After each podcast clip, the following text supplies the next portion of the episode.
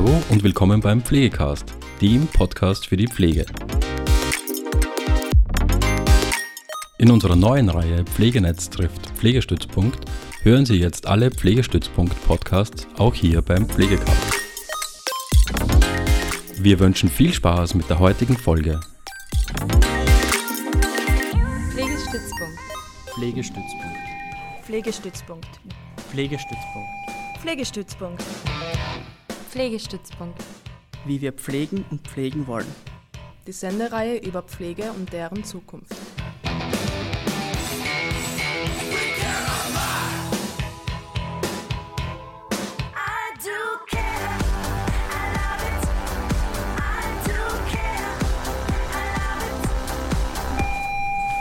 Pflegestützpunkt, wie wir pflegen und pflegen wollen. Die Pflege spricht und sie ist sauer.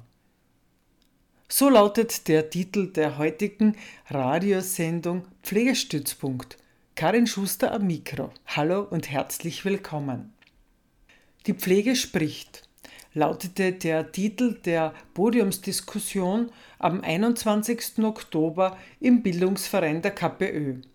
Moderator Christopher Fröch brachte es bei der Begrüßung gleich auf den Punkt.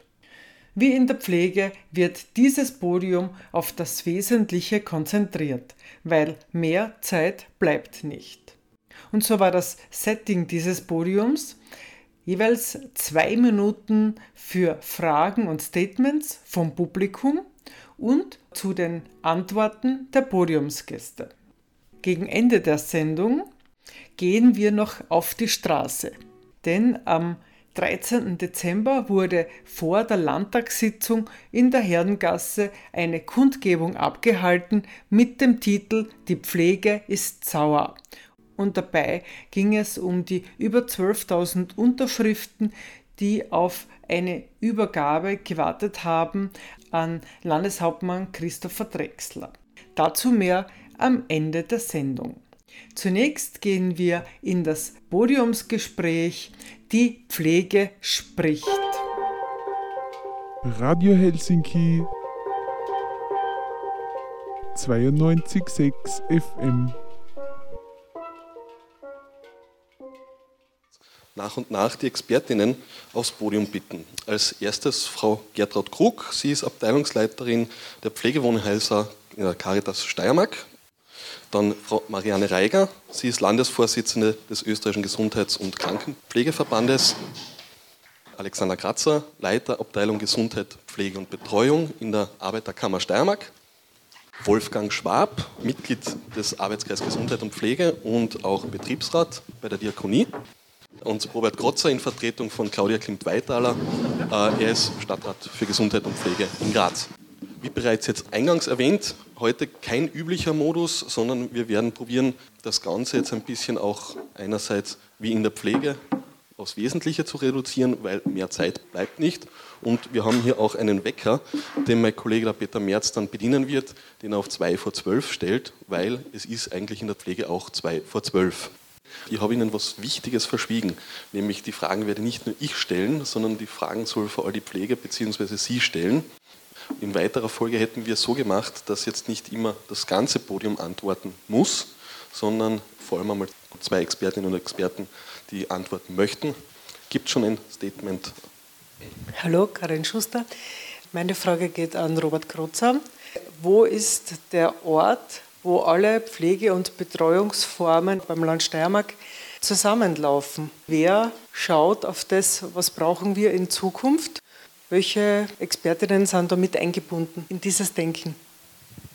Ja, der Ort ähm, ist festzumachen. Ähm, Herrengasse 16, glaube ich, hat das Landhaus und Friedrichgasse, Abteilung 8 und da sind wir eigentlich bei einem ganz massiven Problem, das wir in der Steiermark haben. Es ist, glaube ich, jedem klar, dass man im Bereich Gesundheit und Pflege als gesamte Gesellschaft, auch alle politisch Verantwortlichen, alle, die in dem Bereich tätig sind, vor einer unglaublichen Herausforderung stehen. Alleine die Zahlen ähm, von, von Absolventinnen der, der Schulen ähm, machen es deutlich, dass da viele Bedarfe gar nicht abgedeckt werden können.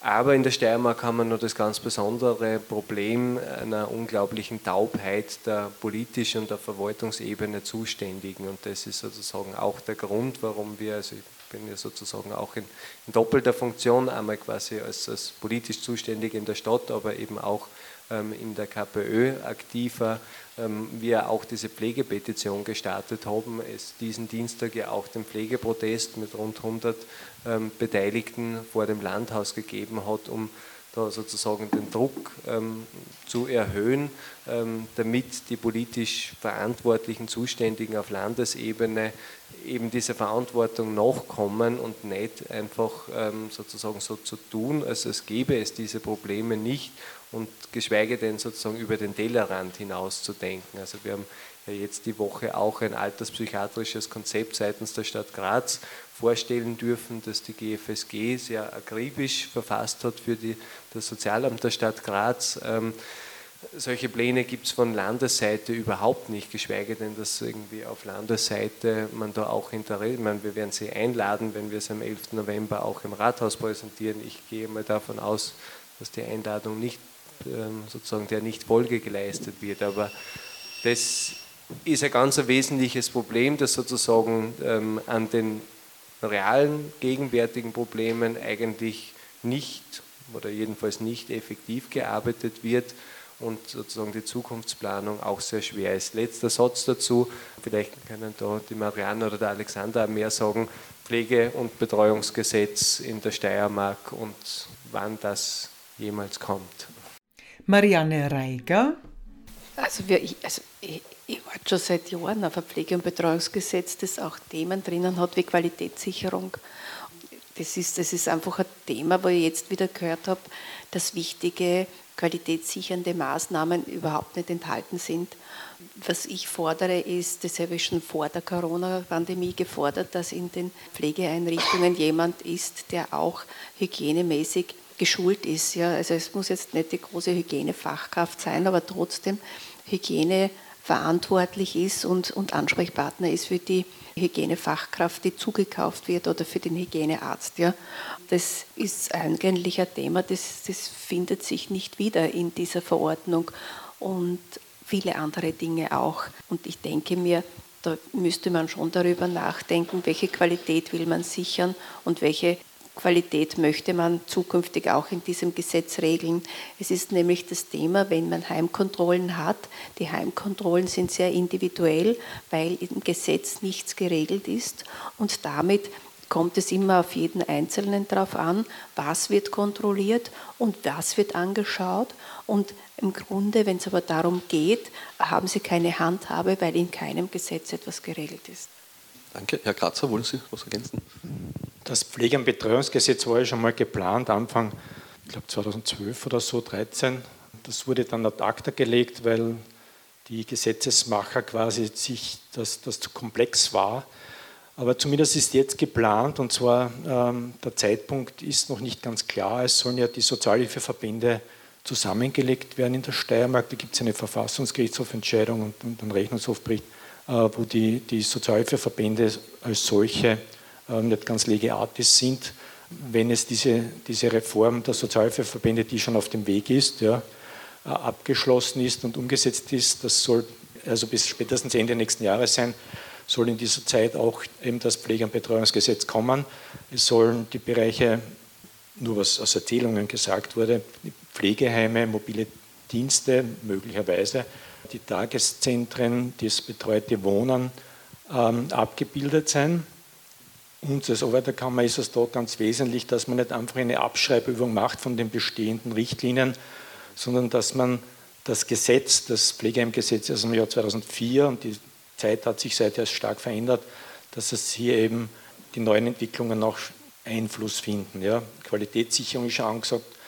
Mir brennt es immer noch im Herzen, wenn man die Leistungs- und Entgeltverordnung des Sozialhilfegesetzes hernimmt, die Qualität der Pflegeheime beschrieben ist da steht drinnen sichere Pflege. Es gibt vier Pflegestufen, die gefährliche Pflege und dann kommt die sichere Pflege. Das heißt, wir sind am zweituntersten Level und das entspricht, glaube ich, nicht einer Qualität, die die Bevölkerung verdient. Und ich verstehe es auch nicht. Die Pflegeberufe lernen auf, auf der FH an den Krankenpflegeschulen State-of-the-Art-Kompetenzen und dürfen dann nur einen Teil davon umsetzen. Dass das frustriert letztendlich, dass ich nicht meine Qualität in der Betreuung an den Mann, die Frau bringen kann, führt ja letztlich auch zur Frustration bei den Pflegepersonen. Den Ball darf ich gleich aufnehmen und ein, eins meiner Statements vorlesen, die eine Kollegin aus dem Arbeitskreis äh, verfasst hat, das da dazu passt, weil nämlich ja viele äh, Beschäftigte in der Pflege dieser Tage den Beruf den Rücken kehren, weil sie genau das nicht mehr machen können, nämlich Pflege auf hohem Niveau. Ähm, und jetzt ist die so die Frage, was wird getan, um das zu verhindern und bekommt man die Leute eigentlich wieder zurück? Frau Krug, vielleicht Sie? Ja, bekommt man die Leute zurück. Also wir haben die Erfahrung gemacht, dass, einige gehen. Also es gibt natürlich auch unter den Trägern so einen gewissen Wettbewerb, weil es gibt eine Anzahl von Personen am Markt und die können sich aussuchen, wo sie arbeiten. Wir haben Gott sei Dank das Glück, dass dann einige auch wieder kommen, weil, weil wir versuchen, die Rahmenbedingungen äh, möglichst mitarbeiterfreundlich unter den gegebenen Gegebenheiten, die da sind, anzubieten. Wir machen sehr viel in Richtung Schulung, durch Corona eine Lücke entstanden, weil es nicht möglich war, aber jetzt nimmt es wieder Fahrt an, Gott sei Dank. Wir investieren sehr viel in Hospiz- und Palliativarbeit. Also bei uns ist jedes Pflegewohnhaus hat ein Hospizgütesiegel. Also dass wirklich auch fachlich hingeschaut wird, wie geht es den Leuten, wie laufen die letzten Tage, Wochen, Monate ab und dass die Mitarbeiter und Mitarbeiterinnen nicht in Stress geraten, sondern eben da entsprechend geschult sind und, und äh, das auch leben können im Haus. Somit kommen dann doch wieder einige zurück, aber in Summe sind es zu wenig. Also wir brauchen in Summe einfach mehr Personal. Und ich, ich hoffe auch, dass sich da politisch etwas tut und mehr ähm, Plätze aufgemacht werden. Die Pflegefachassistenz war ja ein Argument, dass, dass die GKB-Plätze reduziert wurden. Das hat sich noch nicht so eingespielt wie gewünscht. Danke. Wolfgang. Ja, also vor der Pandemie, das ähm, war die Situation öfters einmal, dass sich natürlich auch Kollegen anders umgeschaut haben. Das ist die Fluktuation in der Pflege, gerade in den Pflegeheimen, ist ein sehr großes Thema, interessiert mich jetzt aus, aus pflegewissenschaftlicher Sicht schon viele Jahre. Leider fehlen uns hier die Zahlen. Ich würde es gern wissen, man kann es hin und wieder hinterrucks ausrechnen mit ein paar Methoden, die wir über die Jahre so erlernt haben. Wir sind da irgendwo zwischen 50, 25, momentan auch mehr Prozent pro Jahr. Das heißt, wir haben eine, eine Fluktuation durch, also jetzt durch alle Pflegeheime in der Steiermark von ungefähr einem kompletten Personalauswechsel alle vier Jahre, ne, wenn man sich das hochrechnet. Das heißt, das war auch vor der Pandemie schon groß. Wir haben immer ein Haus gehabt, das äh, deutlich über den Personalschlüssel besetzt hat, 15 bis 20 Prozent auch damals schon, aus, wirklich aus Ideologie. Und äh, viele Leute, die uns damals verlassen haben, war immer so der Tenor, ihr kommt eh wieder zurück, schaut euch einmal woanders an, ihr werdet schon sehen, so schlecht war es da gar nicht. Ähm, das war tatsächlich so und das hat sich jetzt aber seit der Pandemie geändert. Die Leute kommen nicht mehr und sind alle weggebrochen, praktisch alle, die unter 30 Jahre sind. Wir haben fast überhaupt keine Jugend mehr, keinen Nachwuchs. Das, wird, das sehe ich als allergrößtes Problem überhaupt, weil die führen uns ja die nächsten 40 Jahre und nicht nur jetzt. Was kann man da dagegen machen? Als Betreiber halt das, was geht, eh, wie die Kollegin auch schon gesagt hat, Fortbildungen anbieten, versuchen die Dokumentation auf das zu reduzieren, was wirklich notwendig ist, auf Mitarbeiter einzeln eingehen, was Arbeitszeiten, Dienstzeiten eingeht, Familiensituationen einzeln betrachten, wirklich jeden einzelnen Menschen versuchen abzuholen. Nur die Rahmenbedingungen geben da relativ wenig her und darum verlieren wir weiter Leute und sind uns die Hände gebunden oft. Ja. Dankeschön. Gibt es aus dem Publikum ein Statement, eine Frage? Guten Tag, Roger Bärbel. Mein Mann ist vor, vorige Woche bestellt worden zu einer Operation. Im April vor einem Jahr ist er auf der Orthopädie erstmalig vorstellig worden, um diese notwendige Rizarthrose-OP zu machen. Mittlerweile ist er eben bestellt worden mit aktuellem PCR, Dienstübergabe und und und, das ganze Prozedere. Mein Mann ist aufgenommen worden im LKH eine halbe Stunde später, bitte einen Moment Geduld, und dann kommt eine Schwester, der das unangenehmst wie nur was war, und sie hat ihm sagen müssen, dass er wieder heimgeht. Das ist ja kein Einzelfall, das hört man regelmäßig. Vom, am selben Tag habe ich von jemandem anderen gehört, der auf der Agyn-OP. Und ich weiß, das ist nichts Lebensbedrohendes, was mein Mann hat. Er tut halt nur arbeiten unter Schmerzen und andere müssen seine Arbeit mitmachen, zum Teil. Ne?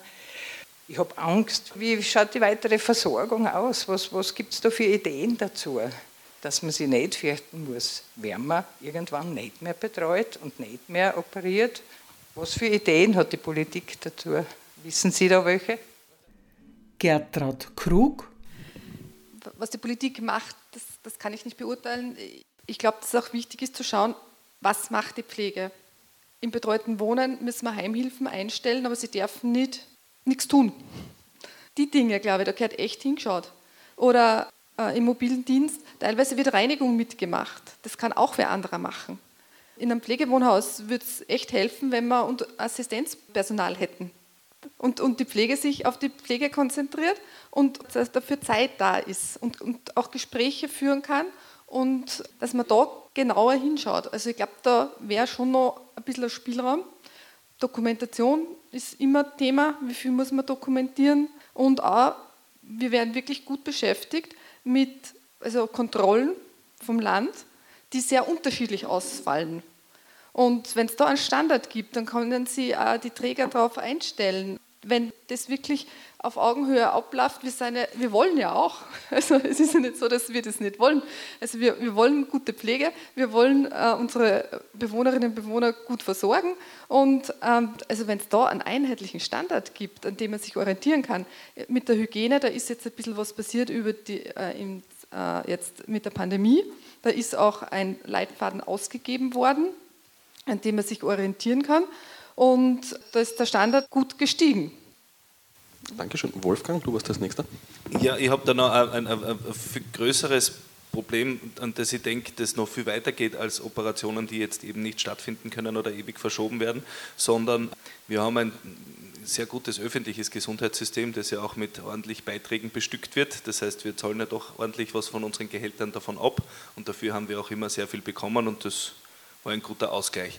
Für Menschen, die eben länger warten müssen auf eine Operation, werden sich, denke ich, in Zukunft dann andere Möglichkeiten auftun, nämlich, dass man das privat macht gegen Geld. Und dann wird nämlich Folgendes passieren, dass Krankenhäuser privat aufmachen und dem öffentlichen System die Krankenschwestern abkaufen und denen mehr bezahlen werden. Und das heißt dann im Endeffekt, das öffentliche System geht immer weiter runter, der private Sektor steigt, die Menschen zahlen trotzdem ihre 27,5% Sozialversicherung vom Lohn, müssen dann aber, wenn sie operiert werden, trotzdem dann nochmal zahlen. Und das ist eine Entwicklung, die ja eigentlich nicht aufzuhalten ist, wenn wir jetzt den Status quo beobachten. Natürlich wird der erste private Träger äh, solche Operationen anbieten und natürlich wird er am öffentlichen Bereich gegen bessere Bezahlung Ärzte und Pflegepersonal abwerben. Und das ist die allergrößte Gefahr, die sich in diese Richtung hin mit der Personalverknappung, nämlich dass sie das in einen Privatbereich verschiebt.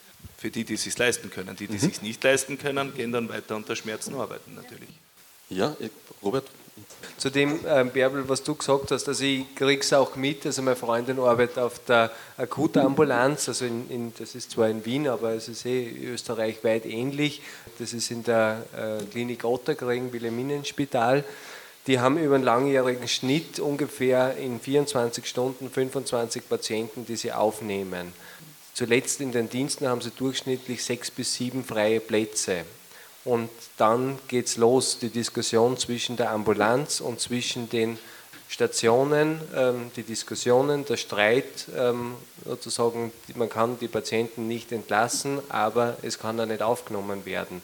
Und das führt dann eben dazu, dass sozusagen da auch pro Dienst, ich sage fünf, sechs Personen, für die gibt es Plätze, dann gibt es halt irgendwie sechs, sieben, um die wird dann gestritten, so lange bis irgendwo sich doch noch etwas findet und dann gibt es aber eine große Anzahl an Personen, die heimgeschickt werden müssen, für die einfach dann kein Platz mehr da ist. Und das sozusagen haben wir österreichweit diese Situation und das zeigt eigentlich die ganze Dramatik äh, dieser Situation auf. Und das ist eigentlich aus meiner Sicht dort, wo politisch Verantwortliche sich noch immer herumdrücken. Jetzt kann, wie gesagt, niemand zaubern, aber dass eigentlich in der Dramatik der Situation und jedes jeder Zeitungsbericht, den wir jeden Tag lesen, ist ja ein weiterer Mosaikstein, wie dramatisch die Situation ist. Und eigentlich ähm, hat man das Gefühl, dass sozusagen von der Bundesspitze über die Landesspitze und auch der zuständigen Landesrätin da überhaupt kein Bewusstsein da ist, dass das eigentlich jetzt die Frage Nummer eins ist und in der man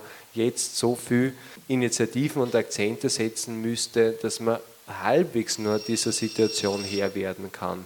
Und das ist auch, weil auch die Kontrollen angesprochen worden sind. Also das ist etwas, was mich auch persönlich so ärgert. Ähm, jetzt haben wir ja in Graz die Situation, dass wir als Stadt Graz die Heimkontrollen durchführen, während man offenbar nichts zusammenbringt. Das, das, was man jetzt machen will, ist, dass man der Stadt die Heimkontrollen wegnehmen will. Und wir haben auch sehr genau die Zahlen, dass es in Pflegewohnheimen in der Stadt Graz, ähm, die vom Land geprüft werden, wissen wir, dass es Pflegewohnheime gibt, wo über ein Jahr schon keine Kontrolle dort gewesen ist. Und sozusagen die Qualität der anderen Kontrollen ist auch sehr diskussionswürdig. Ja. Bitte, Herr Kratzer. Ein Stichwort noch zu den Kontrollen. Wir als Arbeiterkammer haben, ich glaube, es war 2008 oder 2009, einen Antrag gestellt an die steirische Landesregierung, sie möge doch die Kontrollen ausbauen. In der Steiermark gibt es, ich glaube, mittlerweile sechs oder sieben, ich glaube, sieben Beamte, die die Kontrollen in den Heimen durchführen. Wir haben über 230 Heime. Ähm, unser Arbeitskreis in der Arbeiterkammer, äh, da sitzen Betriebsräte drinnen und die kriegen natürlich mit, wie es draußen äh, im Feld abgeht. Und da wurde der Beschluss gefasst, das möge doch das Land stärker kontrollieren weil sie die Pflegepersonen nicht mehr anders zu helfen haben gewusst. Ja. Das heißt, es wäre ihnen eine Kontrolle sehr lieb gewesen, damit einfach jemand sieht, objektiv, wie es im Feld draußen funktioniert. Also so viel dazu. Das heißt, die Kontrolle ist ganz wichtig und diese Standards sind auch ganz wichtig. Und wenn wir 230 Keime haben und 60 Prozent in etwas an privat, da schaut es ja in vielen Bereichen ganz anders aus. Aber zu Ihrer Frage wollte ich eigentlich kommen. Also Sorge habe ich schon. Ja. Warum? Österreich ist, was die Lebensqualität betrifft, im untersten Drittel im europäischen Vergleich. Gesunde Lebensjahre haben wir 58 bei Männern und ich glaube 61 oder 62 bei Frauen, so in etwa. Und vor einer Woche oder zehn Tagen, ich habe es nicht genau gelesen, darum kann ich es jetzt nicht ganz genau sagen, die Lebensqualität bei guter Gesundheit, das heißt ohne Frailty, ohne Gebrechlichkeit, hat im letzten Jahr in Österreich um ein Jahr abgenommen. Das heißt, wir brauchen neue Strukturen in Österreich. Wir haben natürlich die Babyboomer.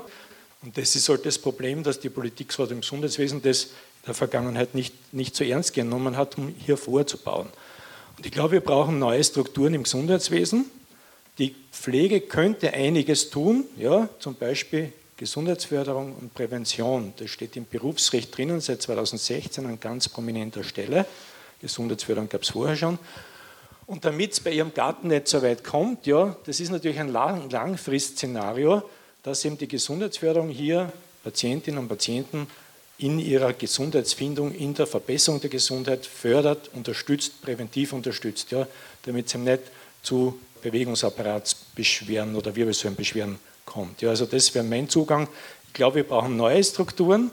Da muss vor allem die öffentliche Hand die Sache sehr ernst nehmen, damit eben diese Situation mit privaten Einrichtungen hier nicht zu einer Zweiklassenpflege oder Zweiklassenmedizin führt.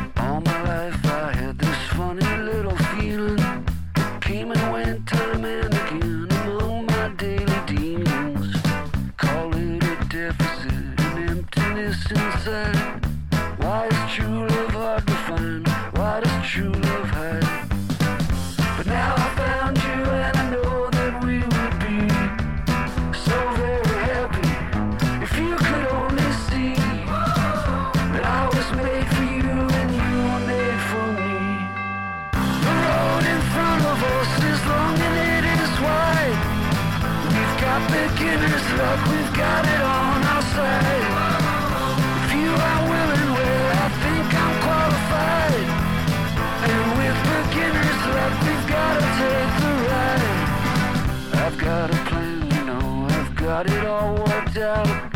And all you gotta do is pack your bags and check your doubts.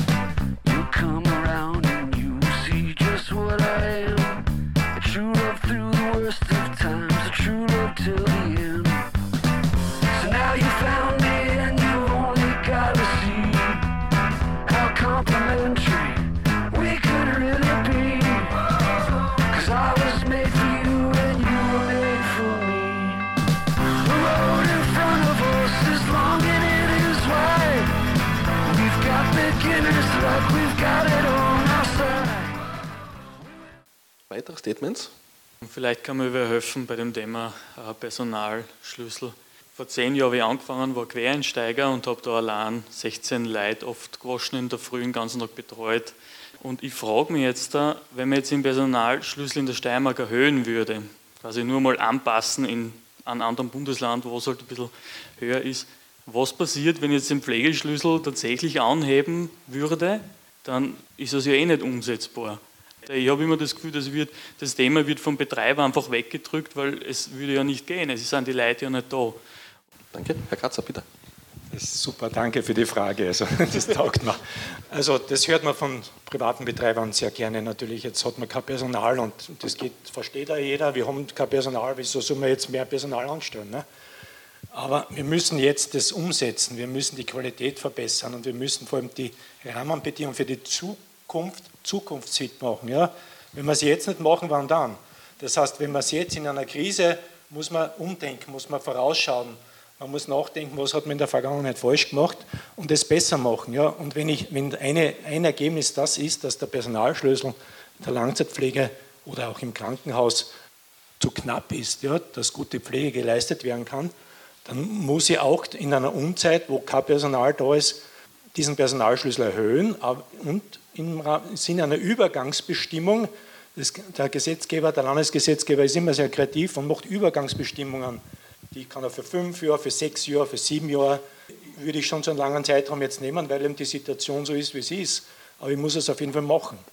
Der Personalschlüssel ist den Gewerkschaften äh, und der Arbeiterkammer immer ein ganz großes Anliegen gewesen. Ja. Und da haben wir Studien gemacht und Untersuchungen gemacht und, und letztlich sind sie in der Steiermark wohl auch, auch auf unsere Initiative hin erhöht worden. Aber wir waren das Schlusslicht österreichweit. Und wenn jetzt die Politik sagt, ja, wir haben mehr erhöht um 600 Leute, jetzt haben wir 230 Heime, 600 Leute, jedes Heim hat zwei gekriegt. Das ist, äh, als wäre es jetzt getan. Aber in Wirklichkeit gibt es in Oberösterreich eine renommierte Studie, die alle beklatscht haben. Wir haben jetzt in etwa den Schlüssel von Oberösterreich und die Studie von Oberösterreich sagt, wir brauchen in Oberösterreich auch wieder 20 mehr, weil das Rad hat sich ja weitergedreht. In der Steiermark waren wir Schlusslicht. Jetzt haben wir mal das Mittelfeld erreicht, wie es seit 15 Jahren in allen, fast allen Bundesländern der Fall war. Natürlich brauchen wir jetzt auch wieder mehr Personal, weil das Rad sich weitergedreht hat und der Standard ein anderer geworden ist und die Arbeit sich verdichtet hat und und und. Hm? Gern, bitte, Frau Kuck. Das ist ein bisschen ein Henne-Ei-Problem mit dem Personalschlüssel, aber er, kehrt groben, definitiv. Ich hätte gerne einen Personalschlüssel über ganz Österreich, den gleichen. Genau, Hände-Ei-Problem. Ich bin der Meinung, wir brauchen äh, drei grundsätzliche Richtungen, um mehr Leute in die Pflege zu kriegen oder zu halten. Nämlich erstens, dass wir in die Ausbildung investieren. Da passiert jetzt doch einiges. Da gibt es Förderungen, da gibt es mehr Plätze, da gibt es mehr Geld. Da passiert wenigstens was auf dem Bereich. Dann die zweite Schiene, wir müssen die Leute im Beruf halten, die jetzt gerade da drinnen sind, da passiert praktisch gar nichts. Und als dritten Punkt, wir müssen schauen, wie bringen wir die wieder zurück, die schon gegangen sind. Und auch da gibt es eigentlich nichts. Also es gäbe viel Potenzial, mehr Leute in den Pflegebereich wieder zu bekommen, wenn eben die Personalschlüssel und die Rahmenbedingungen wieder besser wären. Ähm, Natürlichkeit der Personalschlüssel in der Steiermark erhöht und vor allem sage ich immer als alter Pflegewissenschaftler, nämlich auf, auf auf einer Basis von Pflegewissenschaft.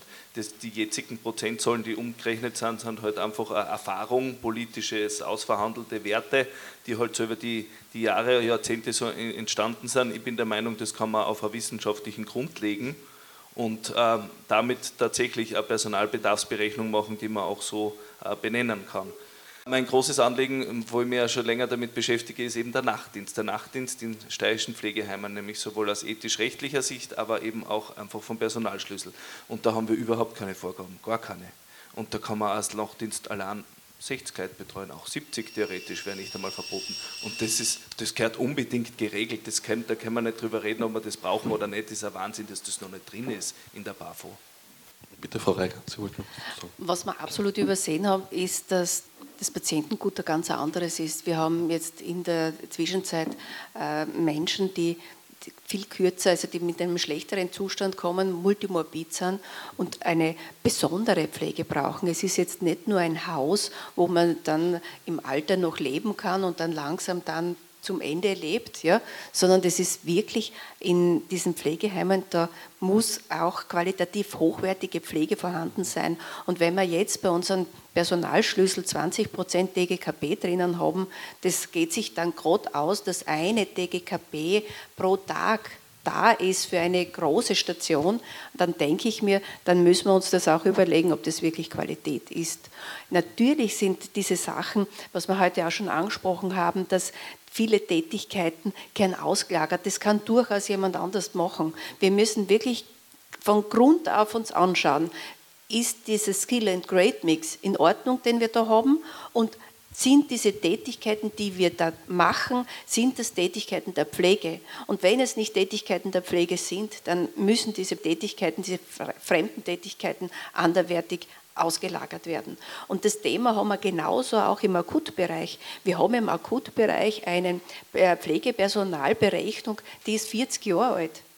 Entschuldigung, in 40 Jahren hat sich vieles getan. Wir haben ein ganz anderes Patientengut, wir haben dann ganz andere Studien, wir sind wissenschaftlich auch weiter, wir haben uns da auch weiterentwickelt, wir haben Assessments, die wir uns anschauen müssen und es gibt so viele Dinge, die sich verändert haben, sogar das Patientengut, die kommen daher mit natürlich auch mit Dr. Google Wissen ja, und, und fordern auch. Und es geht einfach darum, dass wir auch hier hinschauen, ganz genau hinschauen, wie viele Pflegepersonen brauchen wir und ist diese, Pflege, äh, diese Personalberechnung noch in Ordnung?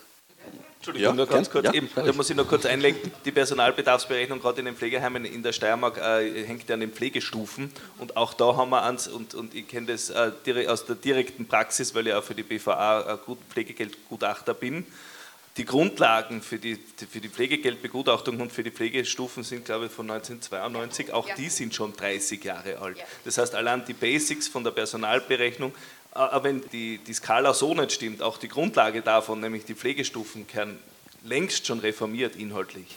Dankeschön. Ja, das Gesundheitsbudget ist 2012 gedeckelt worden mit der Inflationsrate. Also möglicherweise ist auch das ein Grund. Es hat eine sehr gute stationäre Krankenhausversorgung gegeben, die hat viel abgefangen, seitdem man mit der zum Sparen anfängt äh, und vor allem vorher zum Sparen angefangen hat, bevor es extremal draußen am Land die Einrichtungen aufgebaut worden sind, die das abfangen. Aber da hat sich nichts getan. Ne? Also es, es, das Thema ist schon ein, sehr kompliziertes, weil wir, weil wir an vielen Rädern drehen müssen. Das ist das, was ich mal grundsätzlich sagen möchte. Aber wir in der Steiermark haben 230 Pflegeheime. Das muss man sich einmal auf der Zunge zergehen lassen. Sie sind die größten Anbieter in ganz Österreich und das noch privat. Und da ist es jetzt auch das Phänomen, dass natürlich gewisse Leute, obwohl es einen Pflegepersonalmangel gibt, noch immer Betten dazu bauen. Wir haben seit 2016 um 2000 Betten mehr. Und dann fragt man sich, naja, wo soll denn jetzt das Pflegepersonal herkommen? Und eigentlich haben wir aber den Slogan ambulant vor stationär. Jetzt ist für mich schon das Thema, ich meine, was tun wir denn, damit wir ambulant die Leute versorgen? Wir wissen auch, dass 70 Prozent der Menschen sagen, sie möchten zu Hause bleiben, sie möchten gar nicht in ein Pflegeheim. Ja? Und wir machen eigentlich gar nichts. Ich bin jetzt seit zehn Jahren in dieser Landesvertretung. Ich war vor einigen Jahren hat es da den Pflegegipfel gegeben in Bezug auf mobile Dienste. Und das war ein ganz großer Gipfel. Ja. Das Endresultat war, okay, wir brauchen mehr mobile Einsatzkräfte. Da waren noch genug Leute am Markt. Da ist noch nicht darum gegangen, dass wir zu wenig sind. Und nichts ist passiert. Nichts. Und jetzt ist es einfach so, dass jetzt das soll alles auf einmal Wunder wirken. Ja? Und es geht noch immer dieses Thema, äh, so viel Pflegebetten wie möglich. Und draußen in dem mobilen Bereich haben wir das Thema, dass die Menschen müssen für ihre Pflege dazuzahlen und wenn ich ins Pflegeheim gehe, dann kriege ich so noch 20 Prozent von dem Geld, was, man, was, was ich als Pension kriege. Das ist ja eigentlich äh, völlig in die falsche Richtung. Wollen wir die Versorgung so aufrechterhalten oder was machen wir? Und da kehren, wie schon einmal gesagt, alle an den Tisch. Ja, ich würde da auch noch gerne anschließen. Also, du hast eh schon einiges gesagt zur Pflegelandschaft in der Steiermark. Die ist natürlich nochmal ganz problematische, einfach auch durch die Privatisierungen, die Anfang der 2000er zugelassen worden sind. Was ja auch mit dazu führt, dass natürlich das ähm, Profitprinzip in der Steiermark ein noch viel größeres ist. Das heißt natürlich, du hast ähm, da auch mit dem Tisch sitzen Arsene Cura, die wiederum ähm, zu einem französischen Aktienkonzern gehört. Da geht es natürlich schlichtweg darum, ähm, die entsprechende Rendite aus der Pflege rauszuziehen und nicht sozusagen in erster Linie um das Wohlergehen der Bewohnerinnen oder auch der, der Beschäftigten dort. Und das ähm, Problem wird, fürchte ich, noch größer aus mehreren Gründen. Ähm, der Hans-Peter hat es einmal so schön formuliert, auch die neoliberale Lösung ist leider eine Lösung. Ähm, wir haben die Situation, es gibt eine private Pflegeschule, die ist eben von Senecura aufgekauft worden, vor, ich glaube, zwei Jahren mittlerweile. Das heißt, die schaffen sich fast schon ein, ein, Monopol darauf, auch auf die Ausbildung, weil eben auch die öffentliche Hand zu wenig ausbildet.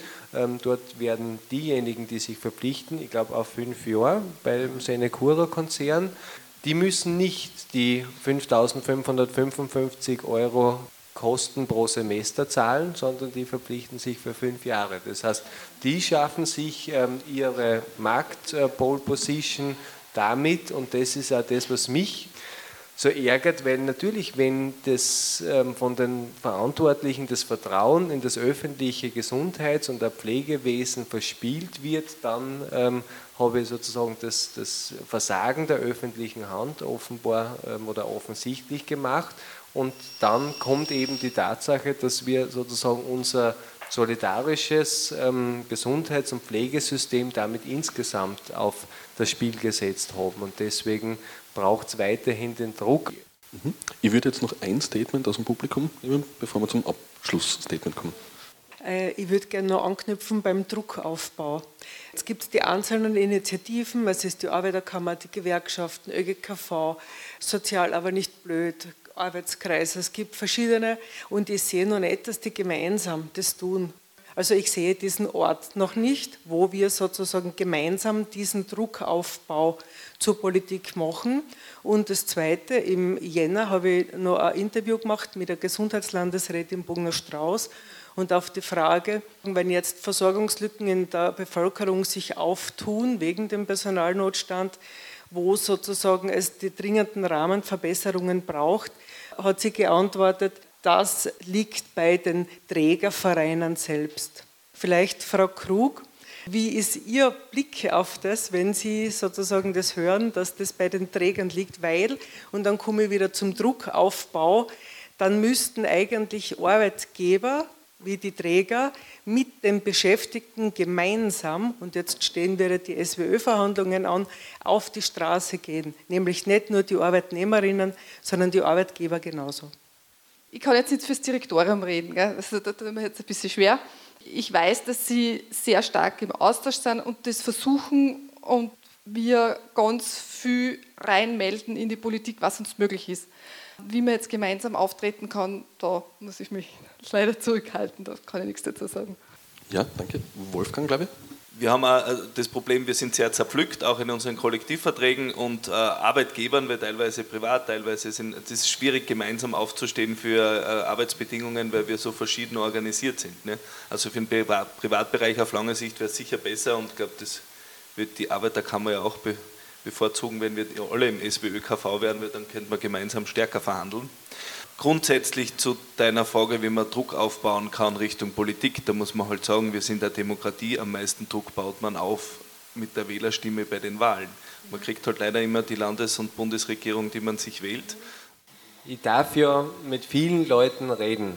Da ist mittlerweile eigentlich ein Punkt erreicht, wo sozusagen die Frustration über die Untätigkeit also sehr, sehr weite Kreise zieht. Also das reicht sozusagen von Betreiberseite, das geht also auch bis hin ähm, in die, die Wirtschaftskammer und so weiter. Also da nimmt sich auch kaum mehr wer ein Blatt vor den Mund und ich hoffe, dass das sozusagen so weit dann einmal ankommt.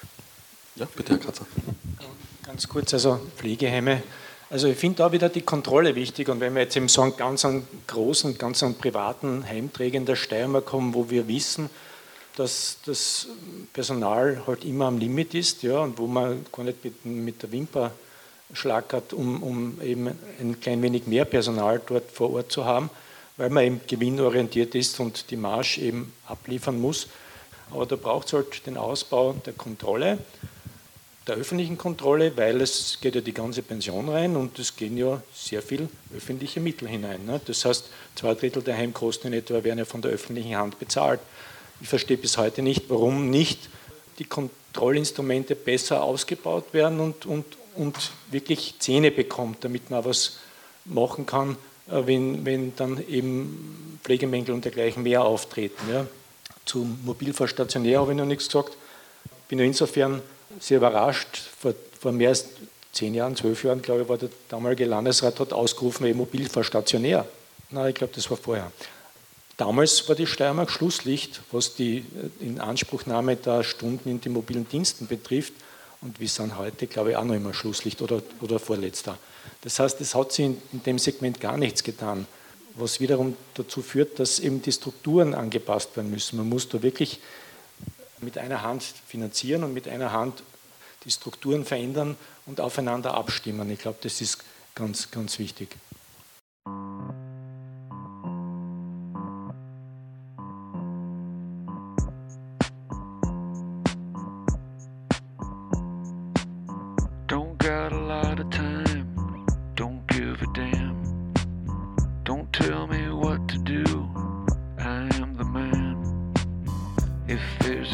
up there, something above. God, shine your light down here, shine on the love, love of the loveless.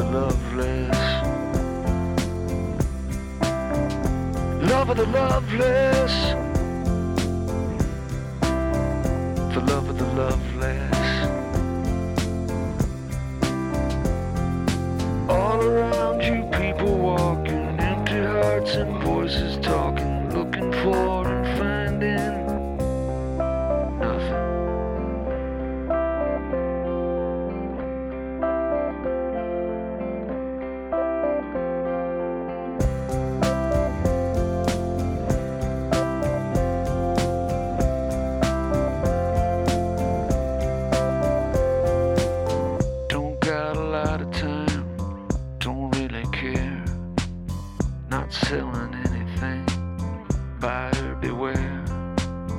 If there's a God up there, something above. God, shine your light down here. Shine on the love, love of the loveless. Love of the loveless. Love of the loveless.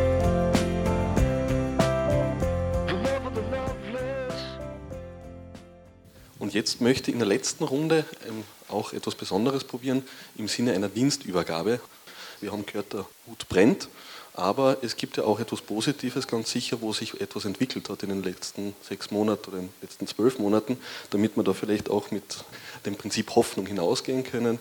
Wird jetzt in der umgekehrten Reihenfolge wie am Start beginnen, und zwar mit dir, Robert Besondere Vorkommnisse mobilvoll stationär. Da sind wir sehr froh, dass wir in Graz es eben geschafft haben, ein Kliententarifmodell zu installieren, wo den Leuten jedenfalls die Mindestpension verbleibt, sprich 977 Euro, jährlich angepasst. Also wir werden natürlich auch die nächste Pensionserhöhung wieder mitnehmen erfreulicherweise nach ähm, vier Jahren ähm, ausreichenden Druck auf das Land Steiermark hat es diese Regelung auch in den Allparteienantrag im Landtag gebracht, dass es steiermarkweit ausgerollt werden soll, wenn dann dieses Pflege- und Betreuungsgesetz kommt.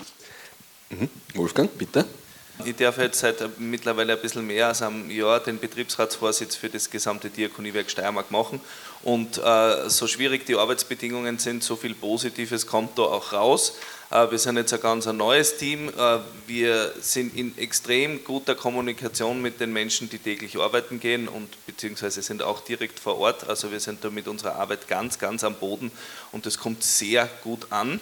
Wir solidarisieren uns mit den Leuten, die sind auch untereinander sehr gut verbunden. Also die, die jetzt noch im Beruf sind, die, die jetzt noch nicht ausgestiegen sind, die, die jetzt noch drinnen sind, können entweder nicht anders, weil sie in der alten Abfertigung noch drinnen sind, oder sind tatsächlich die, die mit voller Motivation und voller Begeisterung Pflegekräfte sind. Und das ist natürlich ein super Pool, aus dem man schöpfen kann. Und was ich schon merke und was wirklich positiv ist, ist, äh, dass durch äh, schon auch durch viel Wut und Verzweiflung und, und schlechte Arbeitsbedingungen die Teams zusammenwachsen und auch das Interesse da ist, endlich was zu tun. Pflegekräfte sind immer als unpolitisch abgestempelt worden und das hat sich doch äh, sehr geändert, auch mit der Pandemie jetzt. Es gibt rege Diskussion, es baut sich Druck auf. Wir brauchen, auch wenn das, äh, wenn das immer wieder als vielleicht gerade von den jungen Leuten als sehr ähm, äh, altmodisch gesehen wird, wir brauchen die Gewerkschaften, wir brauchen die Arbeiterkammer, wir brauchen, dass, dass Berufsgruppen Schulter an Schulter in ihre Interessen vertreten. Und das passiert jetzt schon. Also prinzipiell immer aus der Krise was Positives holen, die Leute in die Solidarität und ins Machen tun und die Leute, die täglich arbeiten, die Pflegekräfte dazu bringen, ihre Anliegen vorzubringen, egal ob beim Chef oder beim Land. Mhm. Dankeschön. Frau Krug, bitte. Ja, ich sage bei der Dienstübergabe herzlichen Dank für die gute Arbeit, die ihr heute gemacht habt und in den letzten paar Monaten in dem Fall dass ihr da seid und, und, und für unsere Leute da seid. Also das, das ist einmal das Erste. Und dann habe ich so kleine Erlebnisse. Ich habe in, war in einem Pflegewohnhaus und da sagt Heim, die Heimleitung, ich muss mitkommen, weil es gibt da eine kleine Gruppe und die wollen unbedingt mit mir reden und die haben gerade einen Bewohnerstammtisch gehabt und dann sind fünf, sechs Bewohner, Bewohnerinnen zusammengesessen und haben, gesagt, haben sie bei der Hand genommen und haben gesagt, danke, dass wir da sein dürfen, uns geht es da so gut. Und das sind solche schöne Momente für mich, weil ich sitze am Schreibtisch und bin, ich schaue zwar, dass ich rauskomme in die Häuser, aber trotzdem, und, und das liebe ich. Also wenn ich, wenn, ich, wenn ich solche Erlebnisse haben darf, und gleichzeitig werden wir weiterkämpfen und weiter mit der Politik reden und die Themen aufzeigen und das Pflegestipendium, die, die 600 Euro, die 1400 Euro, das sind so kleine Schritte, die uns weiterbringen und so bleibe ich hoffnungsvoll. Dankeschön. Herr Kratzer, bitte. Dienstübergabe. Der Patient leidet an Ausbildungsplätzen in der Pflege, ja, von 60. Es geht ihm jetzt mittlerweile besser. Wir sind jetzt bei knapp 300.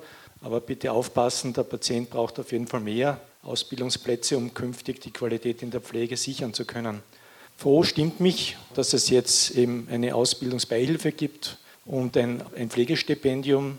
Äh, wir hätten uns zwar mehr gewünscht, weil das Pflegestipendium hat ja den Sinn und Zweck, dass Berufsumsteiger, die ja schon im Erwerbsleben stehen, die vielleicht schon Familie haben, die schon Haushaltskosten haben, dass die halt auch gut damit leben können. 1400 ist aber als erster Schritt auf jeden Fall mal in Ordnung.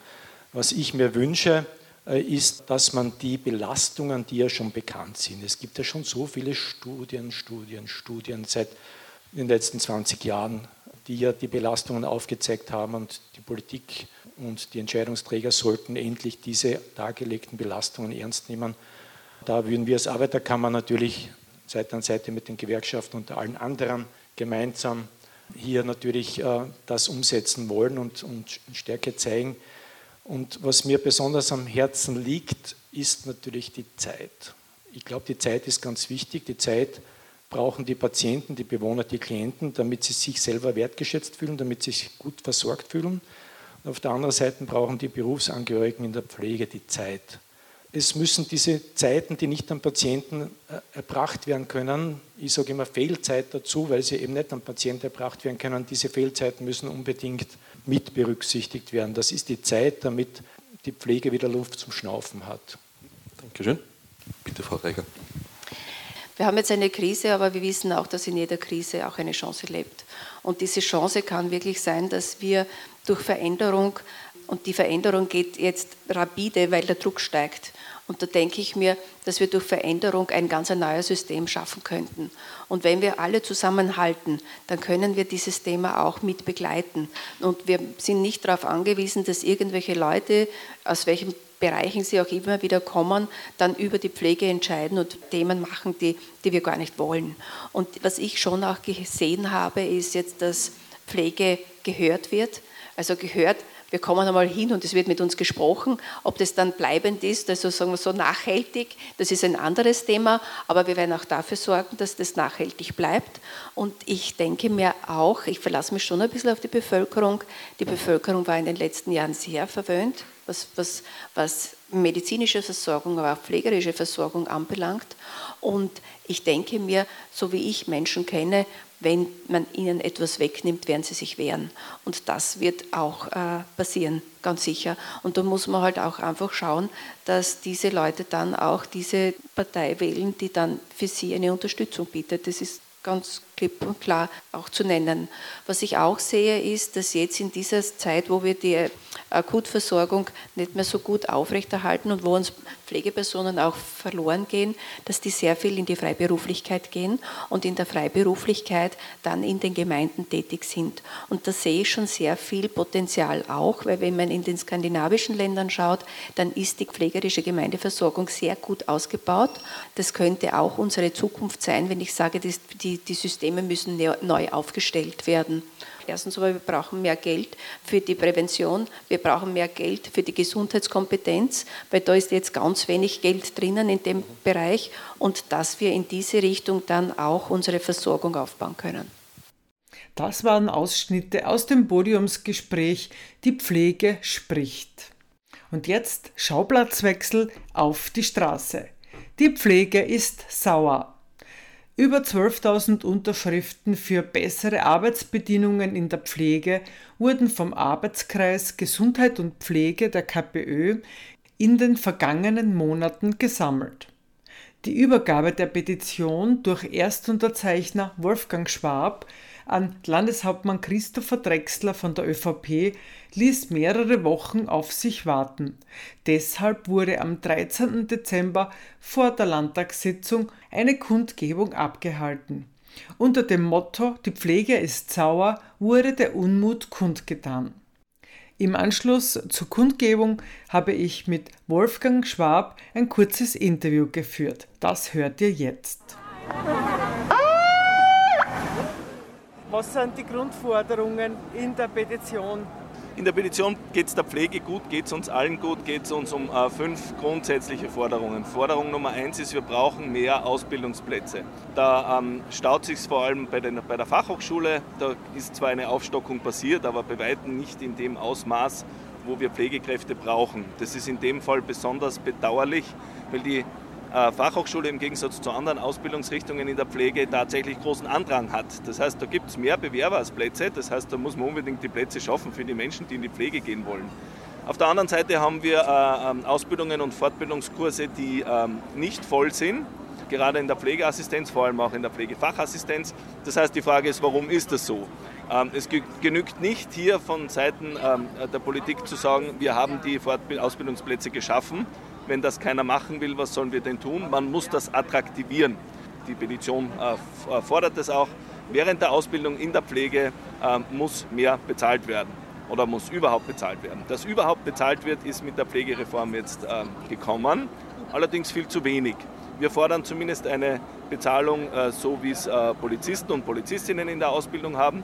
Das ist ein attraktives Gehalt und ermöglicht auch Menschen, die äh, umsteigen bzw. die schon im Leben stehen, eine Pflegeausbildung zu machen. Eine weitere Forderung ähm, ist äh, eine Evaluierung sämtlicher Personalschlüssel. Die sind teilweise 30 Jahre alt, die Grundkonstrukte. Wir brauchen sowohl für die Pflegeheime, das ist ja Landesgesetzgebung, als auch äh, in den Krankenanstalten höhere Personalschlüssel. Das ist dringend notwendig. Die Menschen, die seit Jahren äh, in dem Bereich arbeiten, brauchen unbedingt Entlastung. Sie schaffen die Arbeit nicht mehr in der Zeit, die ihnen zur Verfügung steht.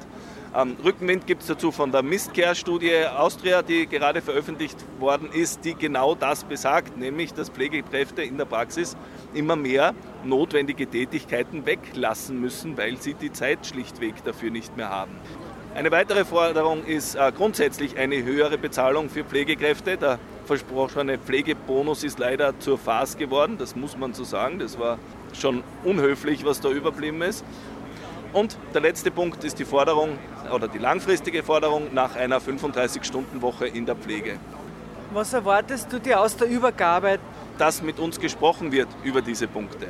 Es gab schon viele Gesprächsrunden, Pflegesymposien, Treffen, wo auch hauptsächlich Arbeitgeberseite äh, eingeladen war. Es wäre dringendst notwendig, mit den Beschäftigten zu reden, mit den Leuten, die in der Pflegepraxis arbeiten. Denen muss sich, äh, wenn schon nicht der Landeshauptmann, auf jeden Fall die zuständige Landesrätin stellen. Sie muss sich der Diskussion der Menschen stellen, die in der Pflegepraxis arbeiten. Das muss äh, die unmittelbare Folge von dieser Petition sein. Es ist alles oder sehr viel in diesem Bereich Landesgesetzgebung. Das heißt, wir sind hier richtig vor dem Landtag. Gibt es einen Aufruf oder eine Einladung von deiner Seite? Pflegekräfte, die jetzt mutlos sind und eigentlich den Beruf verlassen wollen, welche Option hätten sie noch, außer wegzugehen? Den Mut nicht verlieren, aber auch die Wut nicht verlieren, weil es passiert nichts, wenn wir uns jetzt nicht auf die Beine stellen. Die grundsätzlichen Probleme in der Pflege sind Jahrzehnte alt. Nur wir haben jetzt eine Generation, die aus wenigen Menschen besteht und jetzt äh, funktioniert das mit der Fluktuation nicht mehr. Es müssen sich die Arbeitsbedingungen jetzt verbessern, sonst ist aus der neuen Generation keiner mehr in der Pflege. Das heißt, der Druck war noch nie so groß bei allen Verantwortlichen, bei allen Verantwortungsträgern, bei allen Entscheidungsträgern, vom Budget bis zur Führungskraft. Der Druck war noch nie so groß, die Arbeitsbedingungen in der Pflege ehrlich anzugehen, weil es sonst einfach kein Personal mehr gibt. Also zuversichtlich bleiben, Mut und Wut nicht zu verlieren. Als Anmerkung am Schluss, Wolfgang Schwab hat noch in derselben Woche einen Termin beim Landeshauptmann bekommen zur Unterschriftenübergabe und einem Gespräch. Das ist die letzte Sendung Pflegestützpunkt im Jahr 2022. Ich wünsche euch alles Gute, lasst euch nicht unterkriegen. Bleibt gesund, bleibt frohen Mutes und bleibt voller Energie. Alles Gute, alles Liebe. Ciao, ciao. Karin Schuster ist draußen. Wo kämen wir hin, wenn alle sagten, wo kämen wir hin? Und niemand ginge, um einmal zu schauen, wohin man käme, wenn man ginge.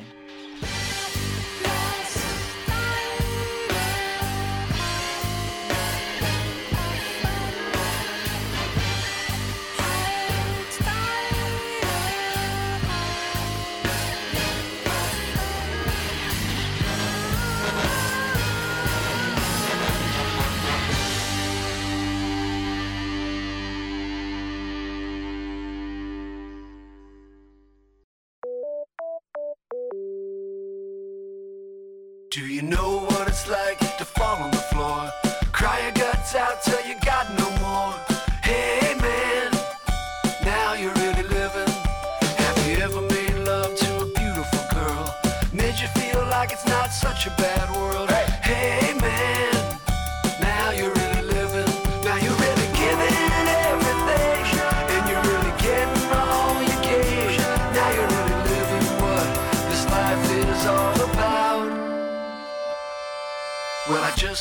sunrise over the hill.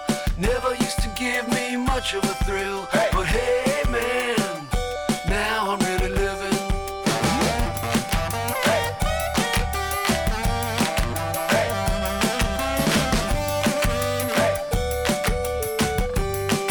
Do you know what it's like to care too much about someone that you're never gonna get to touch?